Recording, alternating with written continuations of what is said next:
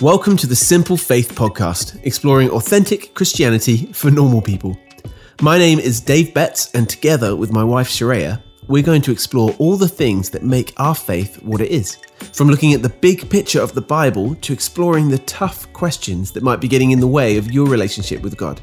We're not going to use unnecessarily churchy language, and we're not pretending that we have all the answers. And the best bit, we'll never take more than 30 minutes of your time each week. We want to keep it simple, and hopefully have some fun along the way. Thanks for joining us.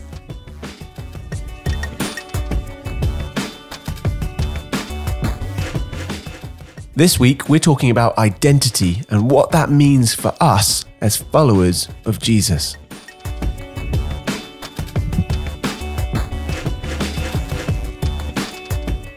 Welcome back to the Simple Faith podcast. And we want to start with a bit of an announcement that kind of doesn't have anything to do with this podcast, but you know what? We're just excited and we just want to share it. Here it is. This is the announcement. Are you ready? We're having a baby. We are having a baby. We're really, really pumped about that. Also terrified, really terrified. Today we got to go for an ultrasound and we got to see our little baby for the first time. It's exciting, but also absolutely petrifyingly terrifying. Yeah, there's a lot to think about, but we're really excited and it'll be good. You are going to be a mum and I'm going to be a dad. That's weird. And like that's a whole identity shift, which brings us neatly in this mm-hmm. segue to what we're talking about today. We are talking about identity. In the next few weeks, we're going to be talking about identity and calling. Did you know in an Instagram poll we took this week, 71% of you believe that God has called you to something specific? 71%. Well, what if you are part of the 29% who don't believe that God has called you to something specific? Well, we're going to talk about that in the next few weeks. And of those who believe that they have been called to something, 56% worry about that calling. That's more than half. Spend time worrying about that calling. Now, that's, that's an interesting thing. We are going to tackle those things, but in order to get to calling, we have to talk about identity. And when we talk about identity, we're simply asking the question Who are you? You are in the process of getting ready to be a mum. I'm in the process of getting ready to be a dad. And we've moved cities recently and we're working on building a church together and we're in the middle of this pandemic craziness together. And, you know, we have to mention as well all this stuff that's happening in light of that terrible incident with George Floyd. We're talking about identity here with the, the Black Lives Matters movement. It's, all, it's about identity and, and recognizing those identities. So, calling is a big deal. If I was to ask you, who are you? What would you say? That's such a big question. Like in one word? Yeah, try in one word, maybe four words. Let's give me four different words. Um, uh, Canadian. I'm Canadian. I'm a sister. I'm fun, hopefully. Fun loving. I don't know. Yeah, you're all right. Some people might think so, anyways. Um, what would be my last one? I'm an overthinker. That one is big one. Really interesting that you didn't talk about what you do because I think so many of us would identify ourselves in what we do. And we're going to talk about that in the next section. I think it's strange. No, I didn't say that bit. But the question is, why is identity important? Why, why do you think identity is important? I think it's important because I think often where we put our identity or what we put our identity in is often where we find our worth. That's a huge thing for for us in life is what makes us worthy. I think that's a really profound and very important insight. And I oh. think that's something that we will touch on in the next section when we get into this discussion about identity. But I wonder, before we do that, who are you? And what is that identity that defines you? And why is that important? It's worth giving that some thought for just a second before we get into the next section.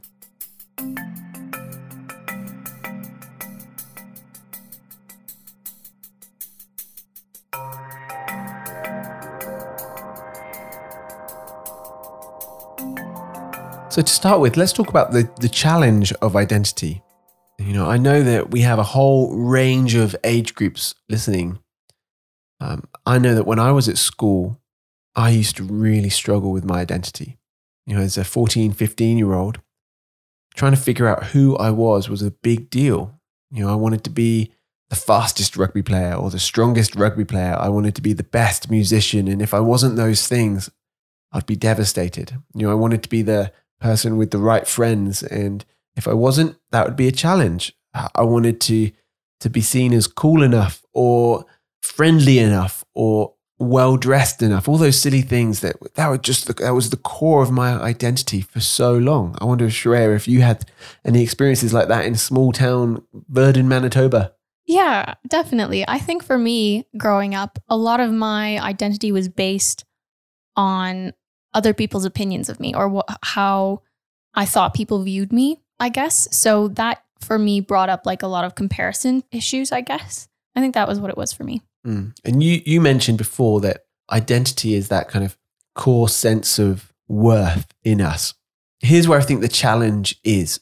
I think so much of our identity is found in what we do, in what we achieve, in maybe our sexual orientation or our political views, our online presence, you know, the number of likes that we get or hearts we get on Instagram or all that jazz, uh, the, the, the talents we have or the abilities.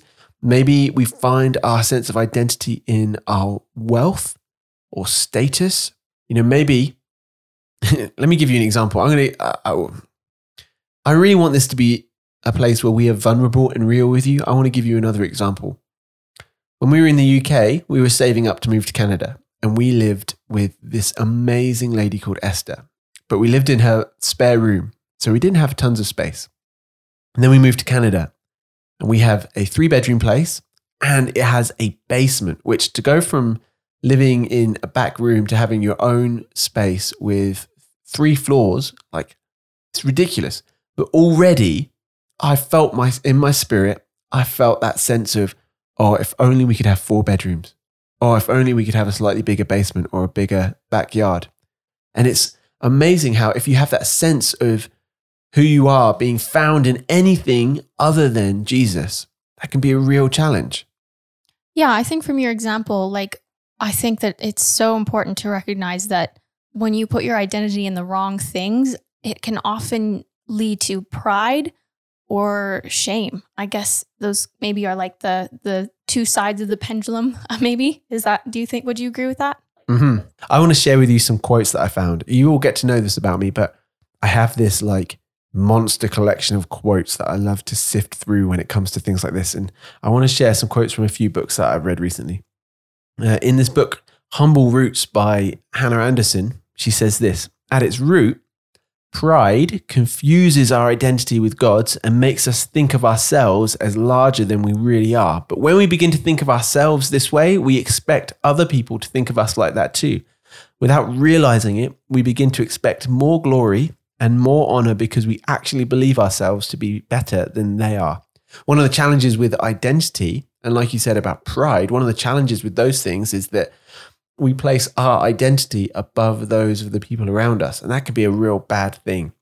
There's another quote I found talking about what the author calls performancism, that, that desperate desire to find our identity in, in what we do. And in his book, Seculosity, uh, David Zahl says this Performancism is the assumption, usually unspoken, that there is no distinction between what we do and who we are.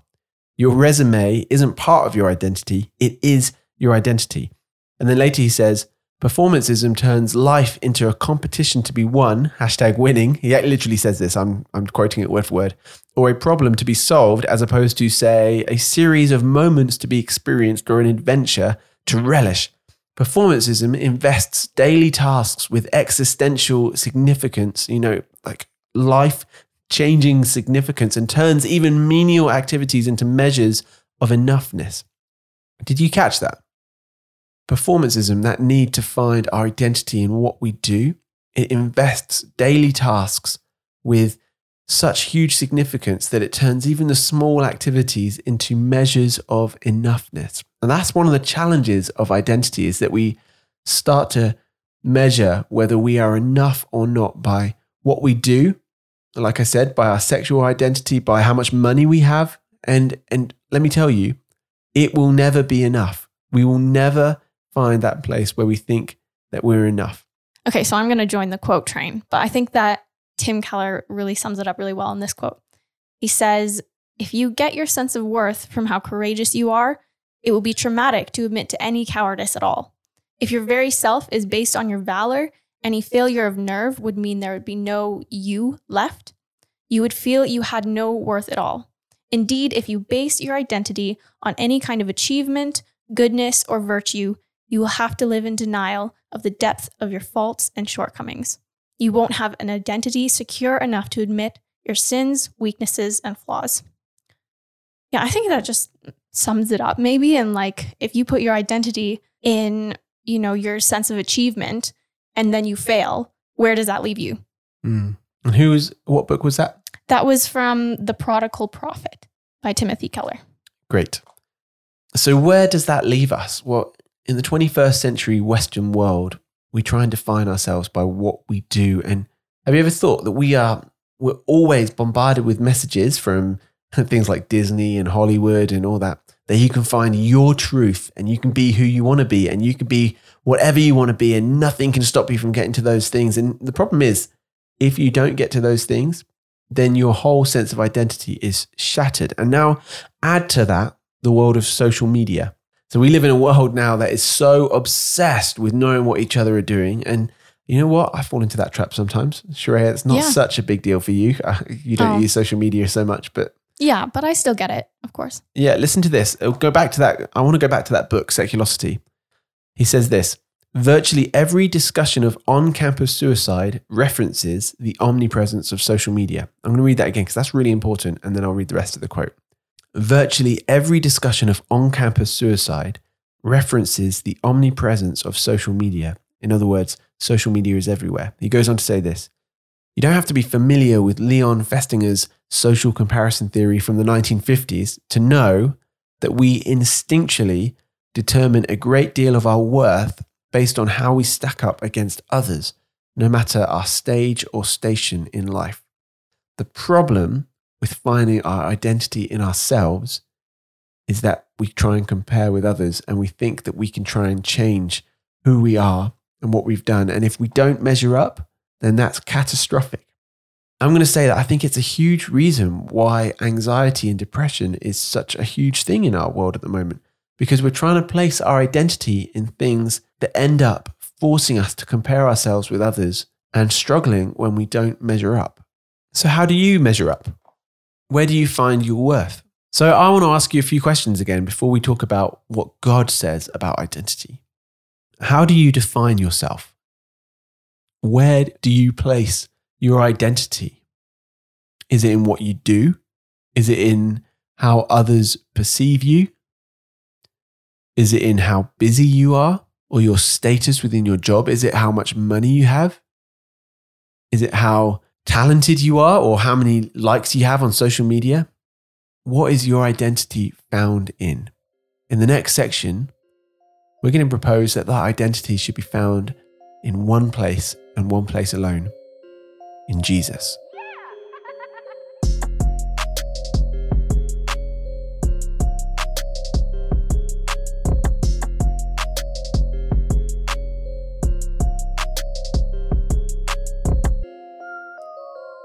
The last section, we talked about how we often put our identity in who we are or the things that we do, and these things always seem to come up short.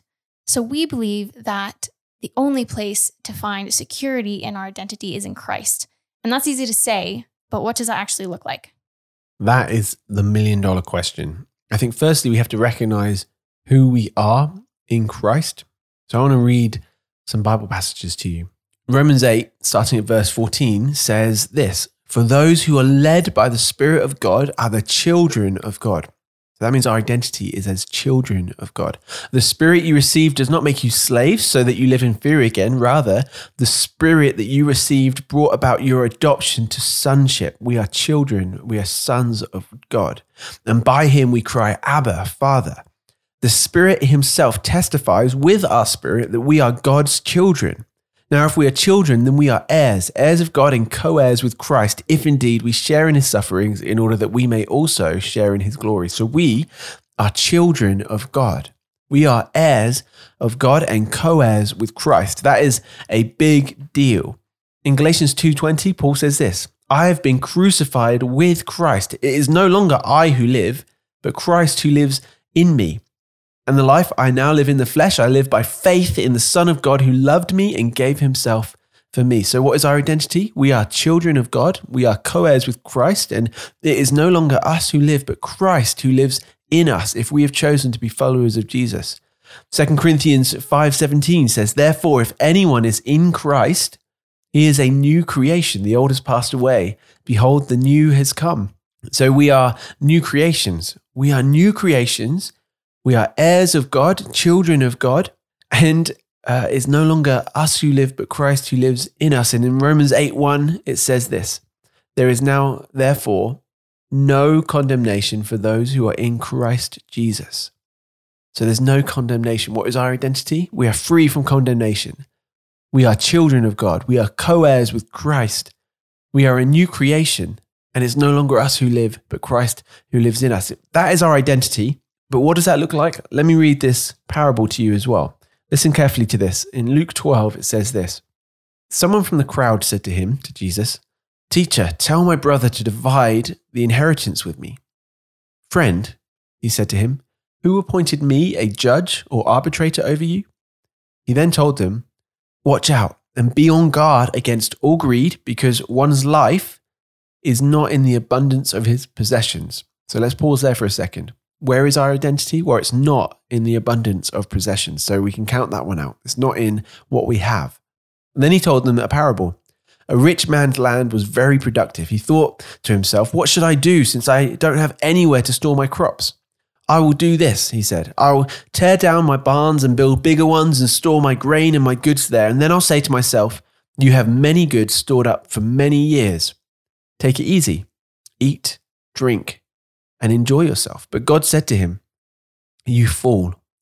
This very night your life is demanded of you, and the things that you have prepared, whose will they be? That's how it is with the ones who store up treasures for himself and is not rich towards God. Then he said to his disciples, Therefore, I tell you, don't worry about your life, what you will eat, or about the body, what you will wear, for life is more than food, and the body more than clothing. I think this is a really profound passage when it comes to our identity.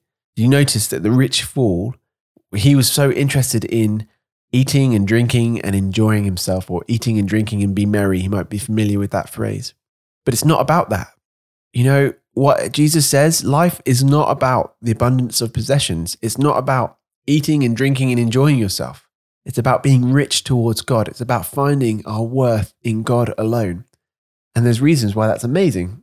It is amazing. It's amazing because it's such a, a solid place, a secure place to put your identity. Like when you put your identity in Christ, that doesn't change with time, like what he says about you those promises about who you are and his love and his acceptance towards you doesn't change. Whereas when we put our identity in so many things in this world, in even people or what we do, that changes and it's not secure. That's exactly right.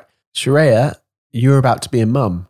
But one day, those kids hopefully will leave home and your identity will no longer be found in your motherhood in the same way as it was before. You know, for me, I may not be able to work the way that I do now forever. And I'm really privileged to work for a church. But what if I don't have that job? What if I have to go back to secular work? Will I still find my identity in Jesus? Well, I should. I need to, because that's where we can find confidence. There's real joy in finding our identity in Jesus. I'm going to get back to our quotes. Uh, Tim Keller again, go back to the guy who wrote The Prodigal Prophet, but this time a different book called Center Church. He writes a list of comparisons about what it looks like when you're being religious or when you are gospel focused. In other words, what it looks like when you are finding your worth in something other than Jesus. Religion says, I obey and therefore I'm accepted. But the gospel says, I'm accepted, therefore I obey. Did you catch that? Motivation is based on fear and insecurity. Well, no, when we're in Jesus, motivation is based on grateful joy. Religion says, I obey God in order to get things from God. But being found in Christ says, I obey God to get God, to delight and resemble Him. Being found in Christ says, I obey God to get God, to delight and resemble Him. Religion says, when circumstances in my life go wrong, I'm angry at God since I believe, like Job's friend, that anyone who is good deserves a comfortable life. Is that you? do you do you believe that if you're good, you deserve a comfortable life? I think I've believed that at times. But the gospel, being found in Christ, says, when circumstances in my life go wrong, I struggle, but I know that while God may allow this for my training, He will exercise His fatherly love within my trial. Being found in Christ gives us confidence in the unchanging one. It gives us confidence that whatever we do, we're not trying to find our identity in who we are. We are finding our identity in what Jesus has already done for us. That's so true. And can I just add one more quote? I feel like we're doing this because people have already said what we want to say in a way that's so much better than we could have said it. So I'm going to share this.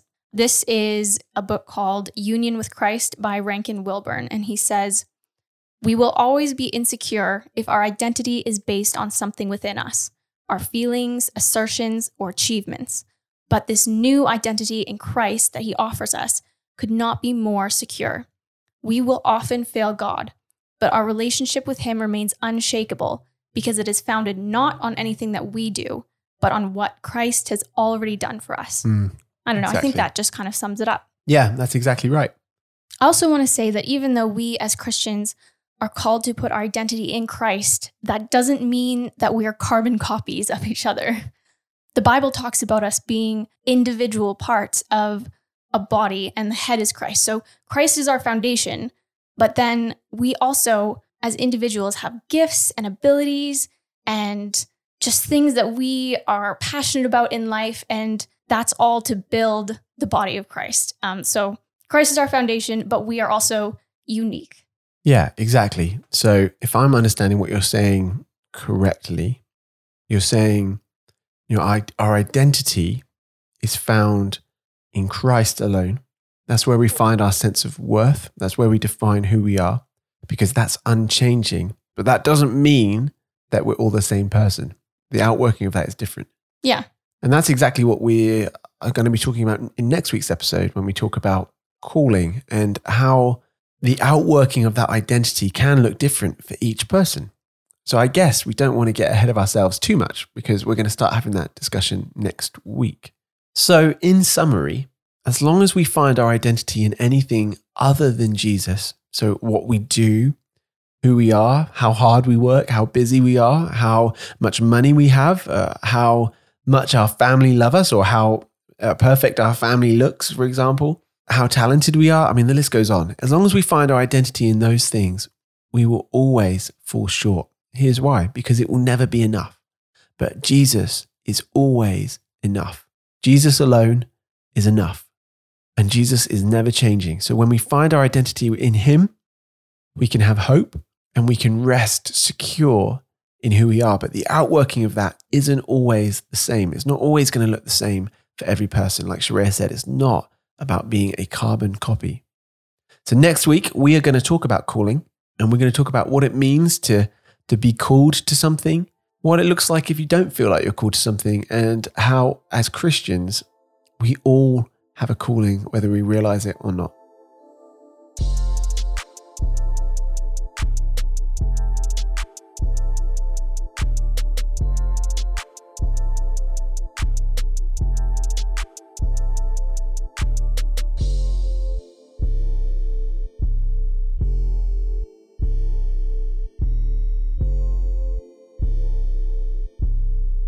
And so that is our episode on identity.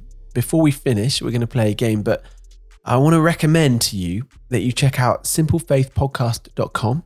And if you have any questions, do get in touch with us. Follow us on Instagram or Facebook at Simple Faith Podcast or uh, connect with us at simplefaithpodcast at gmail.com. Uh, we really, really would love it if you could subscribe and give us a written review. That helps us to reach more people and share this podcast with people. If you're enjoying this podcast and you're excited about talking about calling as well with us, then invite people to listen to it. We really, really appreciate you helping us spread the word about the Simple Faith podcast. With that all said, let's play our next game. So today's game, I think, is one of the most fun that we're going to have because we're talking about identity. And what do you think of when you think of your identity? You think of maybe your personality, your personality traits. And what better way to figure out what kind of personality you have than to play which Disney princess are you? okay. These are getting more and more ridiculous. I think it connects quite well. So I'm going to go through and ask Dave these questions because everybody wants to know which Disney princess they are, even the boys. I want to know. I want to know. Do I? Do I want to know that? Sure. It's a personality test. Let's not think about it too deeply. So the first question is Where are you at a party? With a close circle of my friends, in the middle of a dare challenge, making new friends, doing whatever to get the most out of the moment, do whatever I please at the moment. Um, I would either be doing a dare or with a close circle of friends. I think close circle of friends. Okay. Great. Next question. What do you want most out of life? Ooh, deep. To break misconceptions, to write my own path, to chase my dreams, to be strong and face those who try to hold me back, to find adventures, to show the world just how great I can be. I don't really like any of those. That's the opposite of literally what we've been talking about in this podcast. Yeah, I know. Um, what is the most Jesus like one, do you think? To find adventures, maybe. To find adventures? Yeah. What most out of we're a lot you do lots of adventures. Go on then. Is that cheating? I don't know. I don't know. I think it's right for you. Anyways, what's your work ethic? Always strive for better. Just a spoonful of sugar makes the medicine go down. you know what I'm saying? What? Make, okay, never mind. Um, power through it until everything is done. I look for new assignments with vigor. Zip through it so it's done with. Can't focus. I'm always anxious and want to do what I want to do. The first one. Okay. The the Always strive for be better? Yeah. Yeah, okay. Do you think you are pretty? Yes, but that's not the most important part of me. Yes, that one. What's your favorite ice cream flavor? Can you just say it without even having the options? So yeah. Cookie dough. cookies and cream. What's your learning style? Social, solitary, Right. linguistic, auditory, visual, kinesthetic. Um, visual. Last question. What are your feelings on love at first sight? I'd prefer a more gradual relationship. Whether or not the love is there from the beginning, it does not guarantee no troubles in the relationship altogether. That's what you would say. Relationships are fluid and ever changing. If it's true love, it takes time to culture and understand the other fully. Why does one always assume that love is purely romantic? Or it's real? Love at first sight. You know, I saw Sharaya, and as soon as I saw her, I was like, "Yep, she's the one." So it's real. So it was real in our case. Okay, calculating results. We're going to find out which princess you are. Merida. Who the heck is Merida?